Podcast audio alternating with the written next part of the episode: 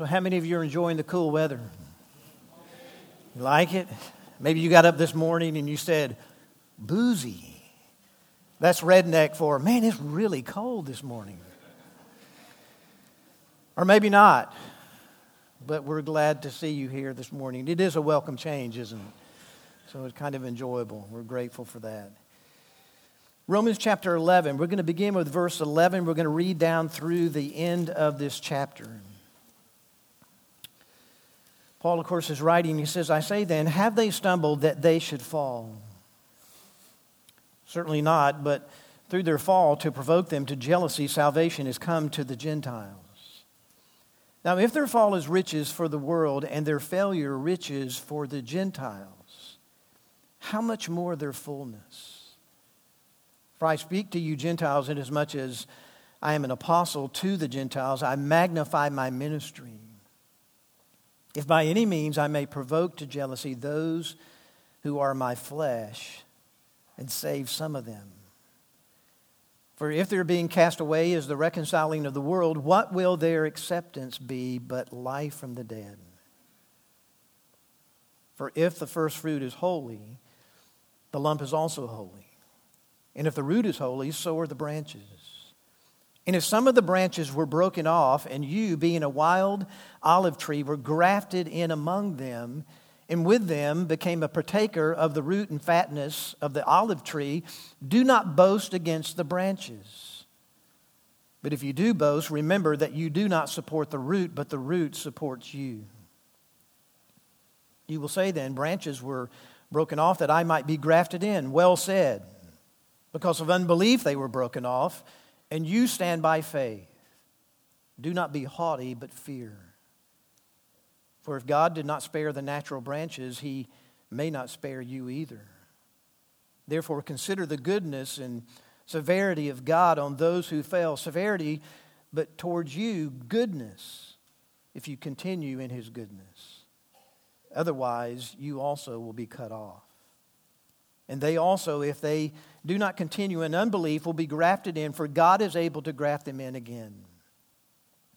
For if you were cut, cut out, of the olive tree, which is wild, wild by nature, and were grafted contrary to nature, and a cultivated olive tree, how much more will these, who are natural branches, be grafted in their own olive tree?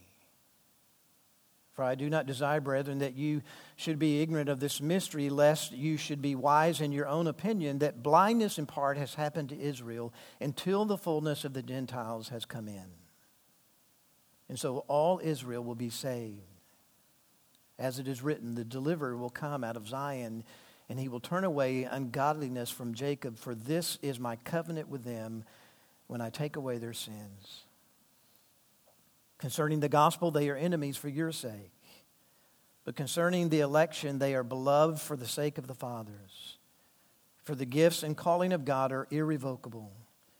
For as you were once disobedient to God, yet have now obtained mercy through their disobedience, even so these also have now been disobedient, that through the mercy shown you, they also may obtain mercy. For God has committed them all to disobedience, that he might have mercy on all. Oh, the depth of the riches, both of the wisdom and knowledge of God, how unsearchable are his judgments and his ways past finding out. For who has known the mind of the Lord, or who has become his counselor? Or who has first given to him, and it shall be repaid to him? For of him, and through him, and to him are all things, to whom be glory forever. Amen. Let's pray together. Father, we are overwhelmed this morning as we contemplate the work that you have done in our lives, and Father, the work that you have promised to do in the lives of Israel. And Father, we, we not only give you praise for who you are, for your grandeur, Father, for your majesty. Lord, we find ourselves humbled in your presence. Your ways certainly are beyond ours. And Father, it reminds us of how small we are in comparison to you. Lord, I pray for understanding this morning. Lord, we're always in need of understanding. And we know from Scripture, Father, that you have given us your Spirit, the Holy Spirit, who aids us, who, who illuminates our minds and gives us understanding. And He is the one who enables us to apply the Scriptures to our own lives. And we would pray, Father, this morning that that would be true of us. Father, that we would make application by your Spirit concerning these truths. And Father, that you would be glorified in your church as we gather here this morning and do what we always do Sunday after Sunday. And that is to open the word that we might hear you speak and to glorify you as the one true and living God. We ask this in Jesus' name. Amen. Well, this morning we're going to finish our study of Romans chapter 11. And in order for us to do this, as, as you may have already gathered from the reading of our text this morning, we will be covering a rather lengthy portion of Scripture 26 verses to be exact. And I think most of you know me well enough to know that, that I very rarely ever attempt such a feat. In fact, I'm not completely sure, but I don't think I have ever covered this many verses in one message. But this morning we will. So, what that means is that for some of these verses, I'll only be able to give you a, a summary of what Paul is saying. Otherwise, we could be here a very, very long time. And that would be, that would be not profitable for you, nor it would be profitable for me. Now, this past Sunday, as you may well remember, we looked at verses 1 through 10, where Paul's primary focus, at least from my perspective, seems to be on ethnic Israel, or Israel as a corporate entity. And I draw that conclusion based on the ending of chapter 10, verse 21, where Paul speaks of ethnic or corporate Israel as a disobedient and contrary people.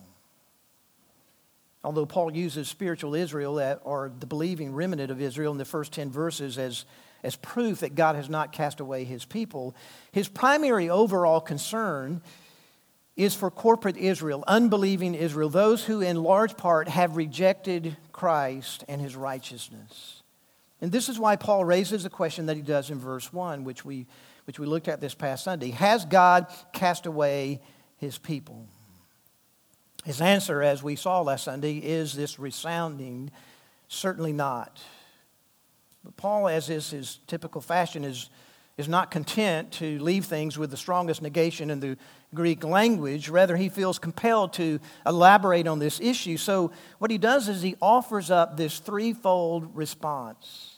In the first part of his response, Paul points us to the existence of a believing remnant, which we which was really what we covered this past Sunday in verses 1 through 10. And to prove that this believing remnant is indeed credible evidence that God has not cast away his people, Paul draws our attention to three things. First, he draws our attention to himself.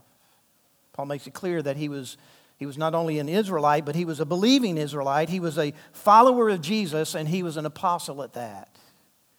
The second thing he draws our attention to is God's foreknowledge of his people.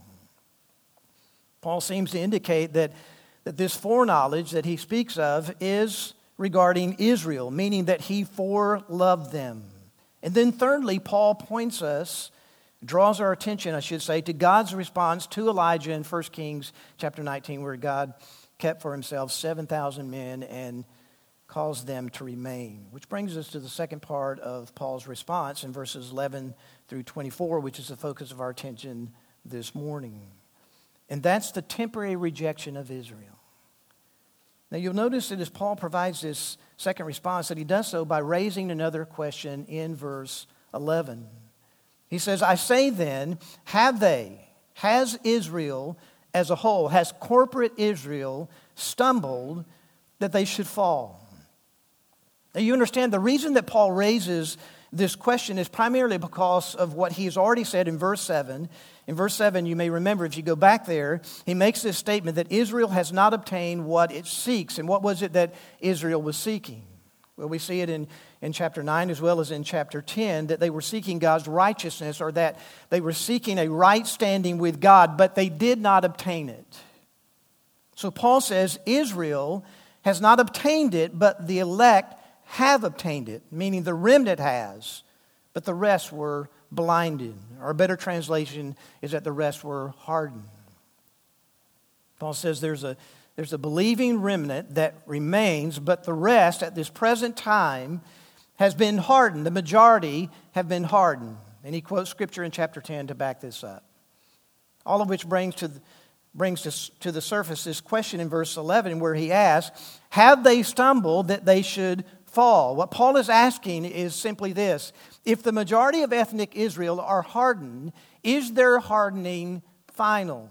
Is it permanent? Is this God's final word for Israel as a whole? The question, you see, is basically a question about Israel's future. Another way to phrase that question is to phrase it in this way Has Israel as a people stumbled as to fall beyond recovery?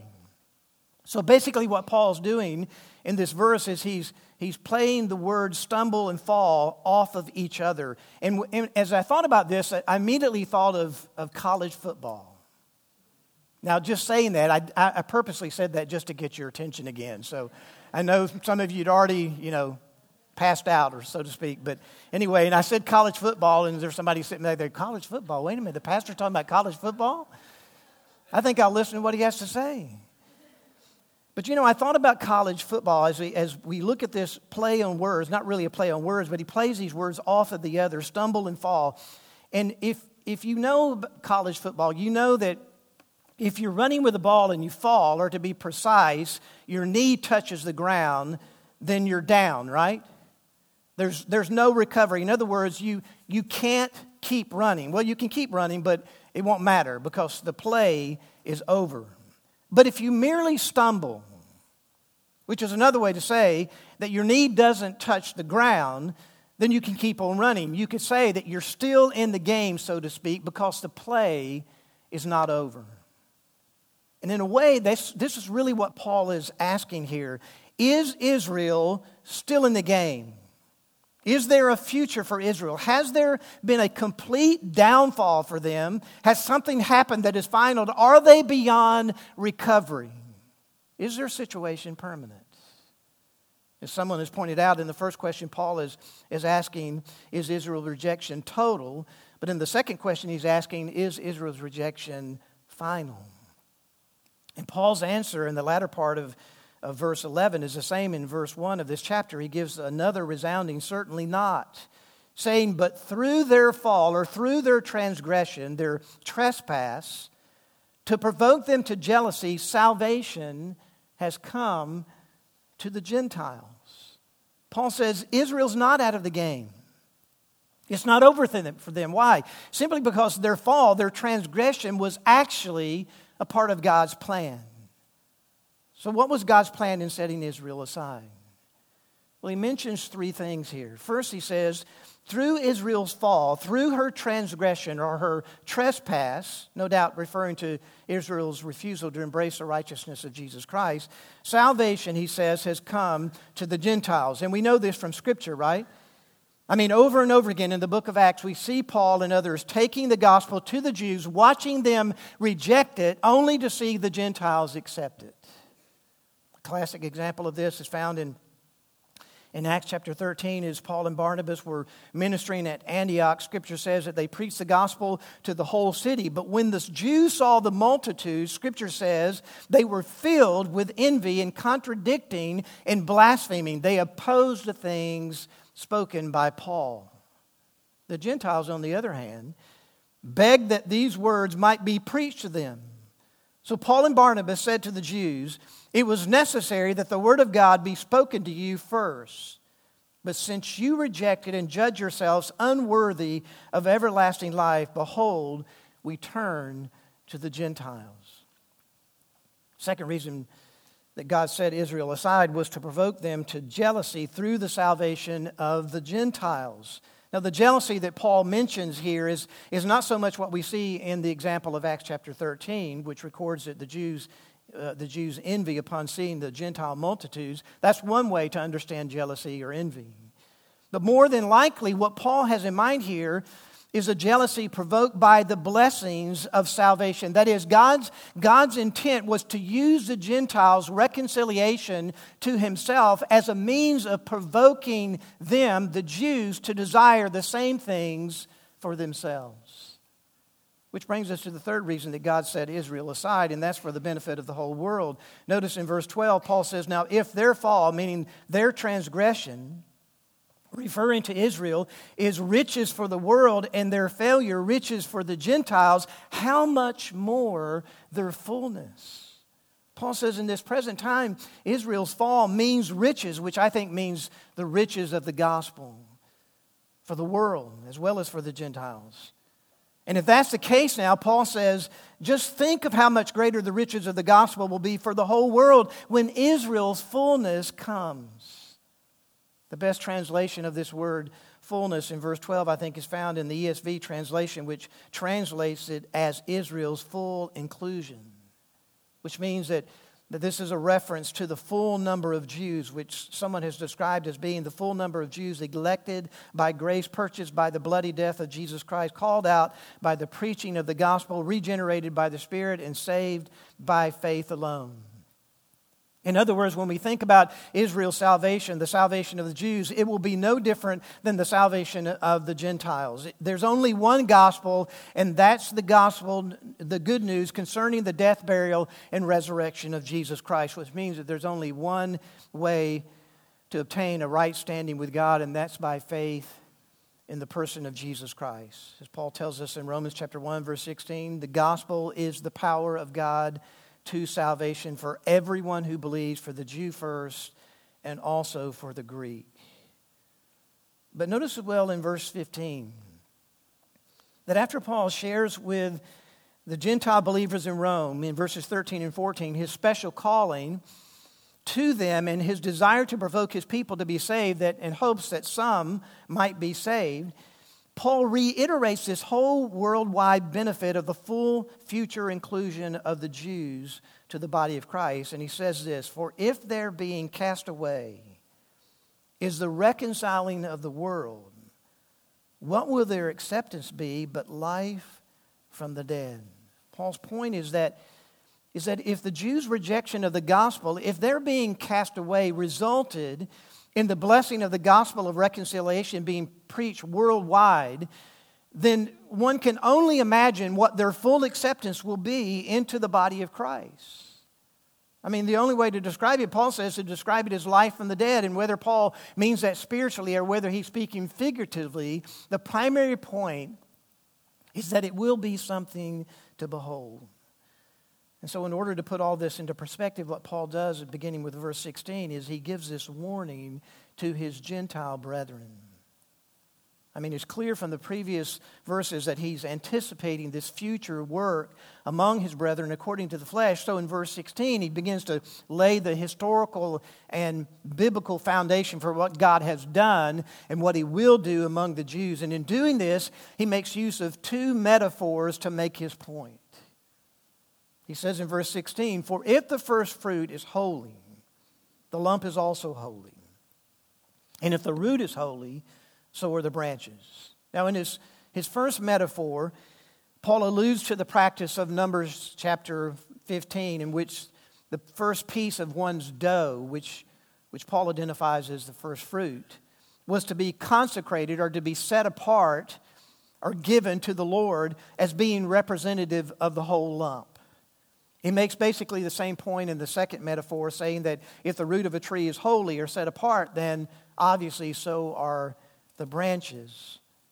Both the dough and the root, you see, were more, more than likely a reference to the patriarchs, Abraham, Isaac, and Jacob. And thus, what Paul seems to be implying is that if, if God set apart the patriarchs as, as holy, then Leon Morris says, then this has consequences for their descendants. Specifically, implies that, that God is not finished showing mercy to Israel, nor is he ready to discard them permanently. So, with all of this in mind, Paul continues this warning to Gentile Christians in verses 17 through 24 by speaking of branches being broken off and grafted in.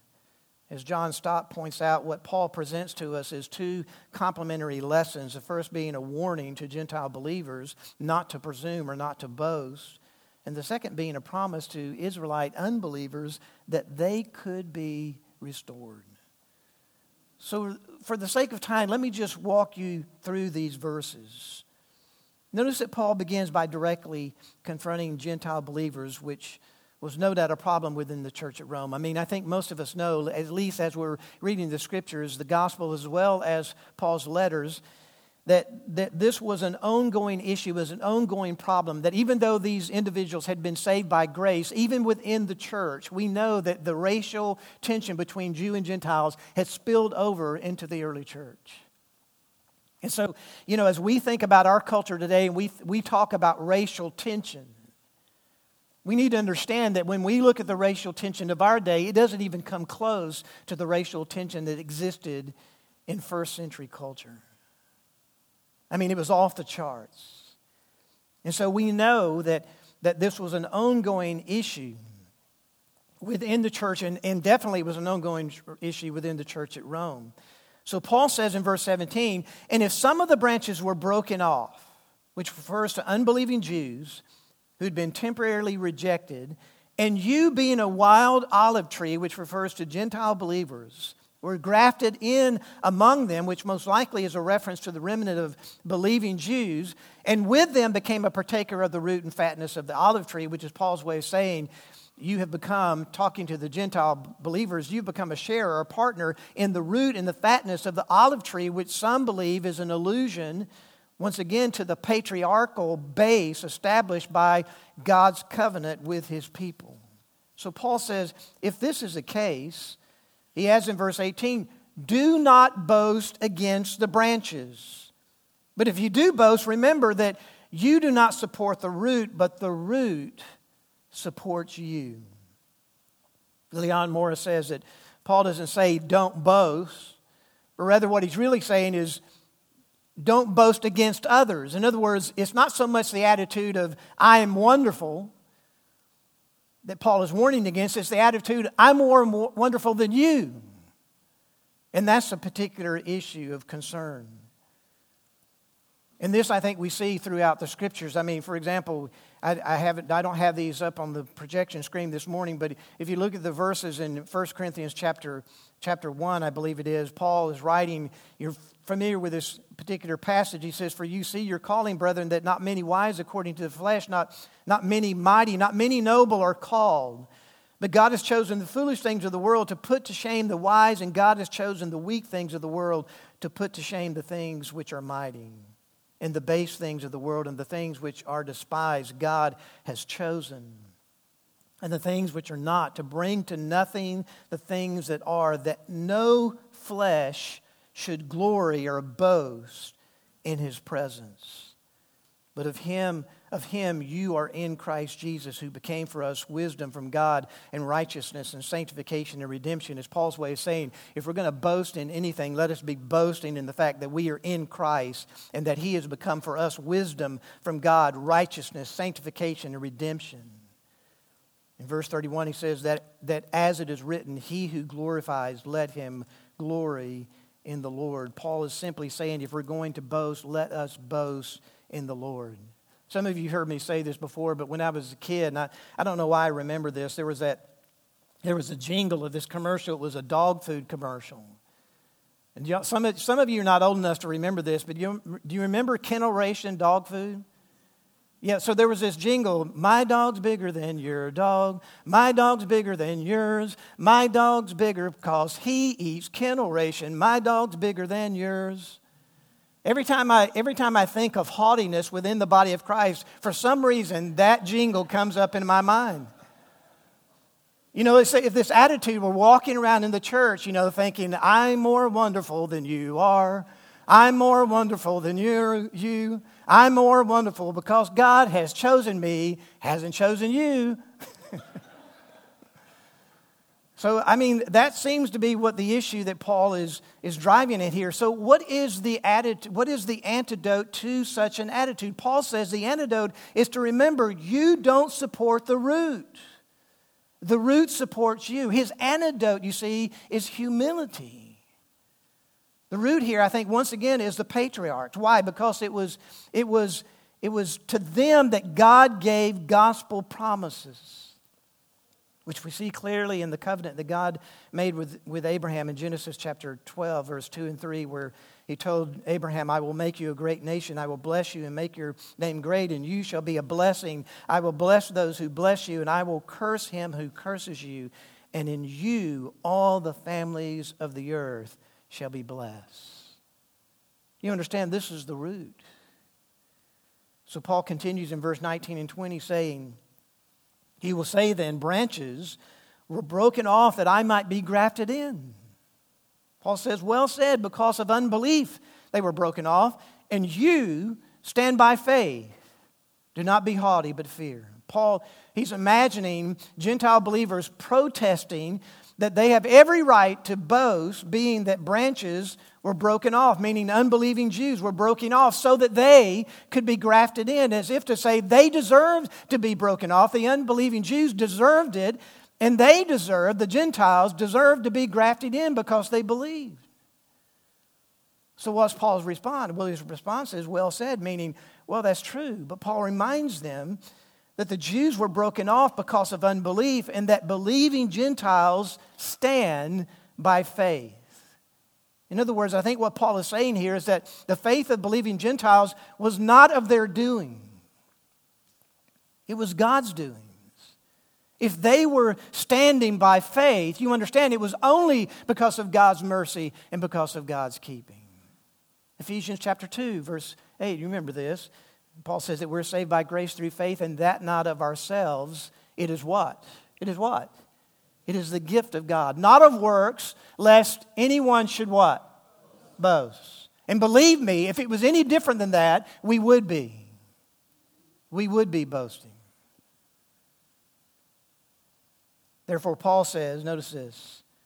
He says, Don't be haughty. Don't be arrogant. Rather, he says, Fear God.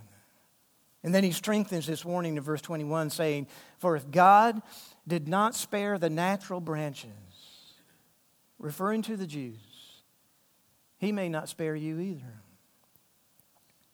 Stott says the warning here is you must not forget what happened to unbelieving Israel, which belonged naturally to the olive tree, for you do not naturally belong.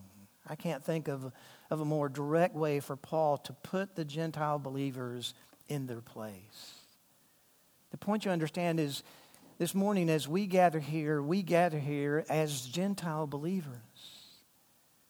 And as we do, you understand in Jesus Christ, we know nothing of superiority over anyone. Nothing. All that we know is mercy and grace. Every single one of us here this morning are absolutely indebted to God for everything that we are. Therefore, Paul says in verse 22 consider the goodness and severity of God on those who fail, severity.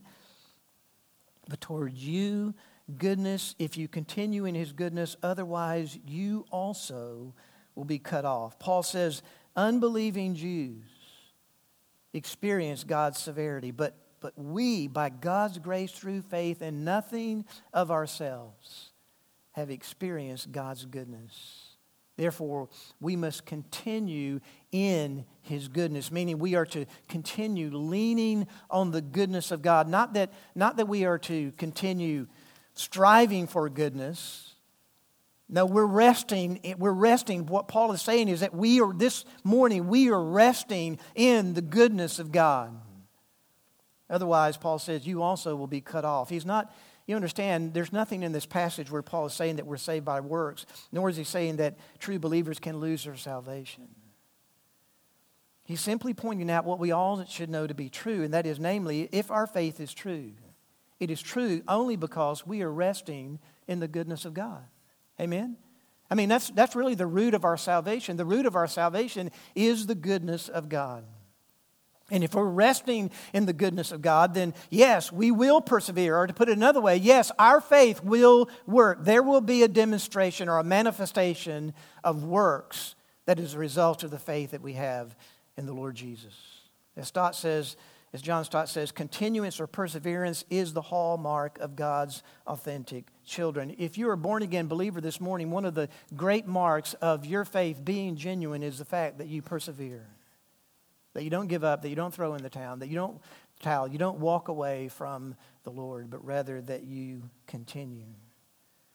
Paul then moves from warning Gentile believers to that of a promise to unbelieving Israelites. He says in verse 23 and 24, and they also, meaning unbelieving Jews, if they do not continue in unbelief, note this, will be grafted in. For God is able to graft them in again. For if you Gentile believers were cut out of the olive tree, which is wild by nature, and were grafted contrary to nature into a cultivated olive tree, how much more will these unbelieving Jews, who are natural branches, be grafted in to their own olive tree? Sanday and Headlam say that basically what Paul is, is saying here is that the restoration of Israel is an easier process than the call of Gentiles. So that ought to put you in a place this morning. If you're a Gentile, and most of us are, right? Paul is basically putting us all in our place. He's, it's his way of saying that restoring Israel to the olive tree is going to be a whole lot easier than it is to call you Gentiles. And what a sobering and magnificent description of God's ability undeserving mercy toward his people, which brings us to Paul's last response to his original question Has God cast away his people? And as we have already seen, Paul's response has been and continues to be this resounding no. Certainly not. And why does Paul respond in this way? Why does he believe his people have not been cast away? Well, first, as we've already seen, because of a believing remnant. Secondly, because of temp- the temporary rejection of Israel. And then, thirdly and finally, because of a mystery surrounding Israel's salvation. He says in verse 25, For I do not desire, brethren, that you should be ignorant of this mystery, lest you should be wise in your own opinion, that blindness in part has happened to Israel until the fullness of the Gentiles has come in. And so all Israel will be saved. As it is written, the deliverer will come out of Zion, and he will turn away ungodliness from Jacob. For this is my covenant with them when I take away their sins. It's clear from this portion of Scripture that Paul's primary aim is to, is to make both believing Jews and Gentiles aware of a mystery concerning Israel's future. In fact, Paul is adamant that they not be ignorant of it, lest they be wise in their own opinion, which is Paul's way of warning them of the sin of conceitedness. This mystery that Paul speaks of in verse 25 in Scripture doesn't, it doesn't refer to a truth that is difficult to understand, but rather a truth that is previously unrevealed or previously hidden, which is now made manifest and publicly proclaimed. And this is what Paul brings to our attention in three parts. The first part of this mystery is, is not really a mystery, being that Paul has already spoken of it in this chapter. And that's that a blindness or hardening in part has happened to Israel. To say that Israel's hardening is in part is to say that it's a partial hardening, which means that not all Israelites have experienced this hardening, and the evidence of this is due to the present remnant chosen by grace. But Israel's hardening is not only partial.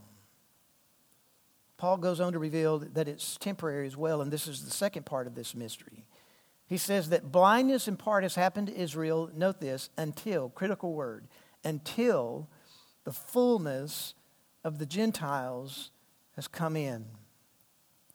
Now, this word fullness more than likely refers to the full number of Gentiles which correlates to what Paul has already said in verse 12. John MacArthur says that the word until refers to, refers to time, and the word fullness indicates completion, and together those, two, those terms denote impermanence, a temporary period of time.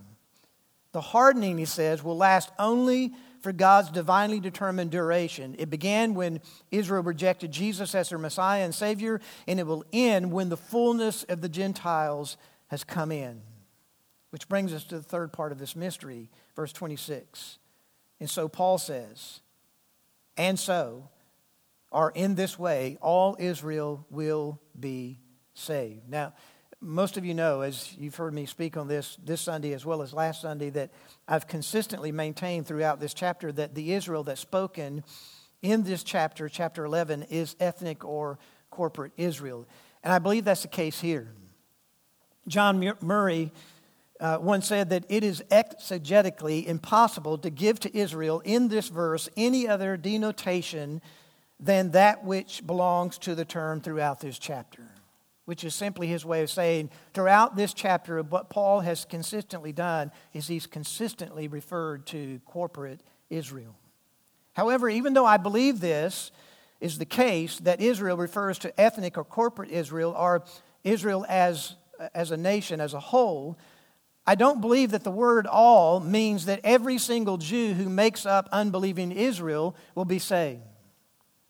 And most scholars are in agreement with this. F.F. Uh, F. Bruce points out that the phrase all Israel is a reoccurring expression in, Jew- in Jewish literature where it need not mean every Jew without exception, but Israel as a whole. And, and oftentimes we, we see this in our language today when we, we talk about events that we have, and somebody says, Well, how many people showed up? And you say, Well, the whole church showed up. Now, uh, that's primarily true that it was the whole church that was represented, but that doesn't necessarily mean that every single member of the church showed up on that particular Sunday. And that kind of language you use all the time. And I think that's what Paul is saying here. It's also what we find in the language of Paul in other places where he used the word all. And if we took that literally, it would mean that Paul was a believer in universal salvation, that, that salvation is going to be applied to every single person. So the salvation that Paul has in mind here, that Israel as a whole will experience, is revealed in the latter part of verse 26 as well as in verse 27, where he quotes from Isaiah 59 20 and 21, as well as Isaiah 27 9, where he says that the deliverer will come out of, of Zion, which clearly I think we would all see as being a reference to Christ. And he will turn away ungodliness from Jacob, for this is my covenant with them when I take away their sins. So, what is, what is this salvation that, that Israel will experience? It's the same salvation that you and I have experienced. Salvation by grace through faith in Jesus Christ, who is our deliverer, who comes out of Zion, and who delivers people from ungodliness and takes away their sin. So, with this in mind, Paul summarizes in verse 28 and 29 what God has done in his dealings with both Jew and Gentile. He says in verse 28 concerning the gospel, they, referring to ethnic Israel, are enemies for your sake, meaning that in order for God to bring the gospel to the Gentiles, God looked upon Israel corporately as enemies. But concerning the election, they are beloved for the sake of the fathers. That is, in relation to God's election of Abraham and the covenant God made with Abraham and the other patriarchs, Israel is beloved. That's Paul's way of saying that, that God has not forgotten that Israel is his people. And this is underscored in verse 29. He says, For the gifts and the calling of God are irrevocable. You know what that means for us? This morning, it means that, that God's gifts and God's calling upon your life and upon my life cannot be retracted or reversed. It is literally impossible for any of us to lose our salvation. Impossible. God does not change his mind. What he has done is done. What he has said, it stands.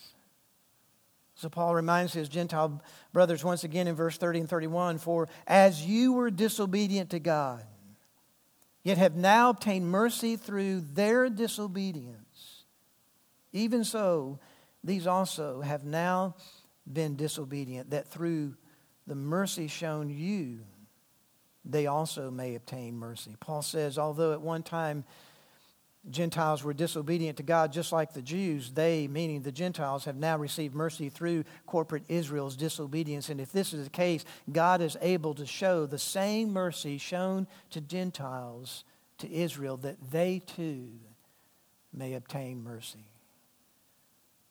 For as Paul reveals in verse 32, God has committed them all to disobedience that he might have mercy on all. Here's another one of those examples where Paul uses the word all, and it doesn't necessarily mean all and meaning every single person.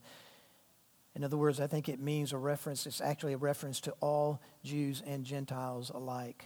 Read the all referring to those two groups or races of people. So, how does Paul close out this chapter? Well, he closes it out by worshiping the Lord.